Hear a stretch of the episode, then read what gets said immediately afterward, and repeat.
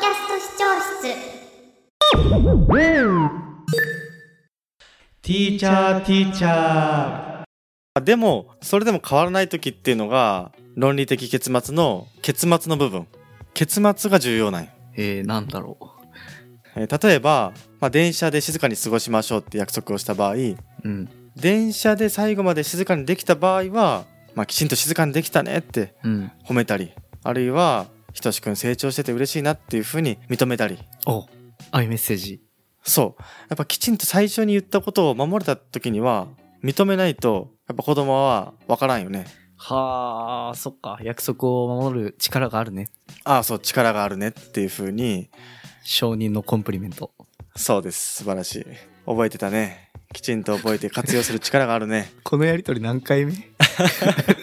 はるかにコンプリメントされるの何回目？そうやっぱり嬉しいわけようん。まあ分かっててもあ約束守れるんだねっていうふうに言ってもらえるのは嬉しくてうん。で逆にこれがないと、まあ、守った時の、まあ、喜びとかうん。達成感っていうのはないわけよねうん。で待った方が分かりやすいし子供にとってはうん。で逆にできなかった場合うん。できなかった場合には、まあ、周りの人に迷惑かかっちゃうからやっぱり次同じこともうできないねっていうふうに、うん。まあ、残念な結末が待っていたりとかっていうような方法もあるわけうーん。そこはちゃんとやっぱ約束した通りに実行するわけか。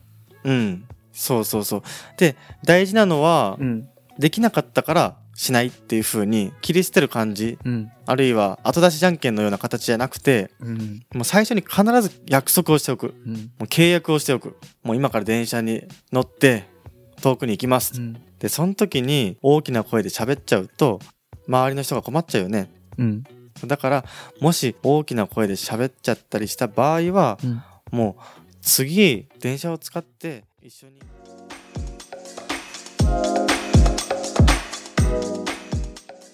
一つ目が忘れ物による探し物の時間が必要でもう一個がドーパミンが興味のあるものしか出ないから起きれないんじゃないか起きれない。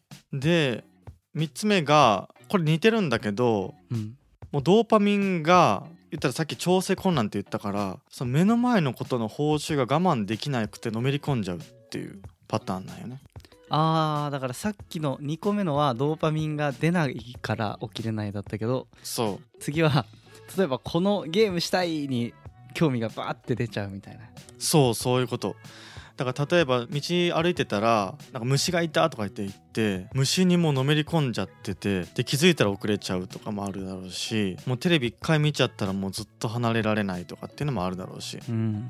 だからこんな風に、まあ、そういう特性があるタイプの方はうんいろんなものと格闘しながらもう毎朝サバイバルな状態で準備をしてるんだって。うわー体力いるね。体力いるね。なんかこの辺共感する部分とかあった？いや大ありなんだけどさ。